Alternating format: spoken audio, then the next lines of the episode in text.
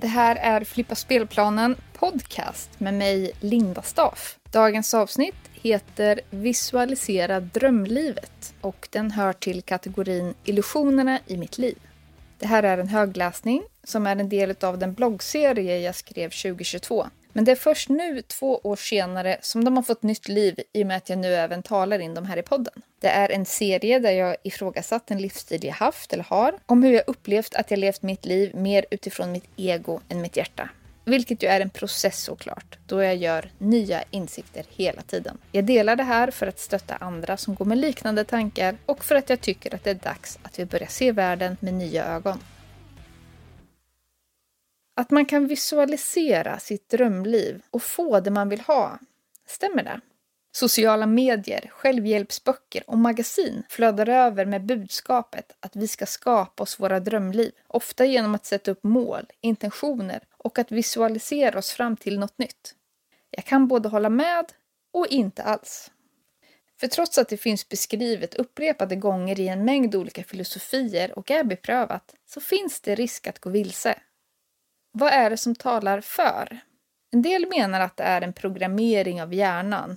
Andra att det är ett sätt att skicka budskap till högre makt om vad vi vill ha här på jorden. Och minns ni boken eller dokumentären The Secret? Hur som, så är det som talar för att när vi bestämmer oss för något så är det lättare för oss att nå vårt mål. När vi vill någonstans så tar vi hela tiden steg mot det målet för att plötsligt en dag vara framme, beroende på hur fokuserade vi är och vad vi är villiga att offra på vägen. Att fortsätta visualisera gör oss mer uthålliga, att inte släppa taget om vår dröm. När vi upprepade gånger tänker på något så är det lättare för oss att se och upptäcka vägar som leder dit. Om man till exempel funderar på att göra en tatuering så börjar man se tatueringar överallt. Det beror inte på att det plötsligt finns mer tatueringar, bara för att vår uppmärksamhet av dem har ökat. Det sägs att man ska visualisera sin framtid som att den redan var här, inte som något i framtiden som ännu inte hänt. Det får inte hamna i att vi drömmer om något som vi saknar i livet eller något vi önskar att vi hade, för det blir en inre signal till att vi i nuet saknar något, vilket istället kan sänka oss. Därför ska vi intala oss att det redan sker. Så låter det i alla fall budskapen om det.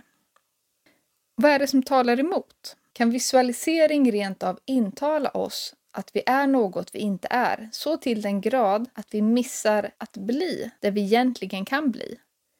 För vem är det som styr egentligen? Vårt lilla jag eller vårt högre jag, om man vill kalla det så. Vår hjärna eller vårt hjärta, om man vill uttrycka det så. Det som talar emot kan framförallt vara två saker. 1. Vi tappar syftet med vår dröm och visualiserar något annat.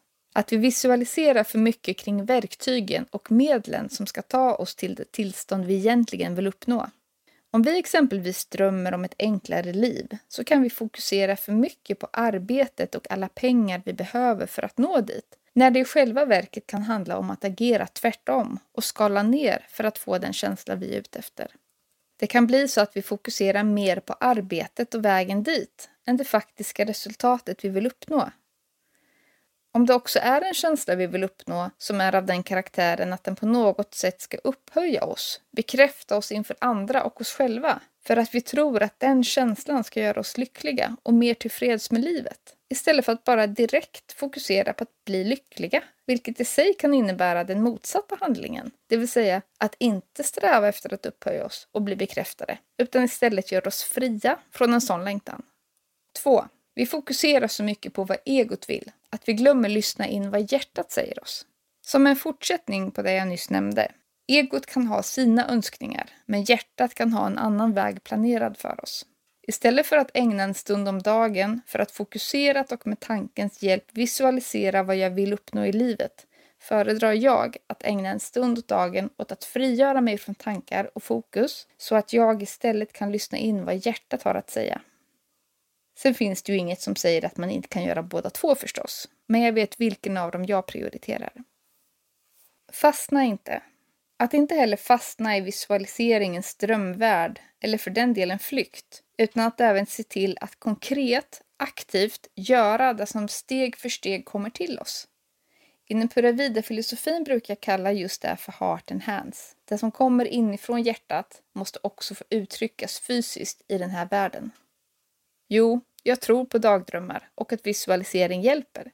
Det kan fungera som ett sätt för oss att greppa det som kommer från vårt inre, att först formas i vår tanke och sedan få ske i det yttre. Jag vill bara säga att det finns illusioner även i visioner.